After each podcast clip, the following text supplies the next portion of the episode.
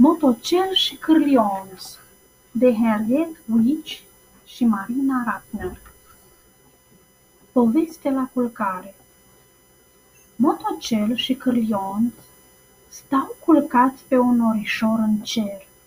De fapt, cele două uițe de vis ar trebui să zboare pe pământ și să-i ajute pe copii să adoarmă. Dar norul este atât de moale și de călduț. Motocel și Cârlionț au închis doar un pic ochii și deja au ajuns în împărăția viselor. Deodată, Motocel se trezește. Oh, nu! A răsărit luna! Îl trezește repede pe Cârlionț. Trebuie să o pornim! Motocel și Cârlionț coboară repede pe pământ. În toate casele este întuneric. Toți copiii dorm. Ba nu, nu chiar toți.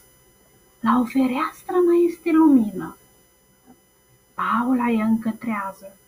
Oițele viselor zboară în camera fetiței și se cuipăresc lângă ea sub pătură. Nu trece mult și Paula adoarme. Motocel și Cârlion zboară înapoi pe norișorul lor și visează mai departe.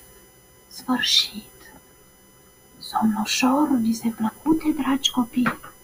Noapte bună vă doresc!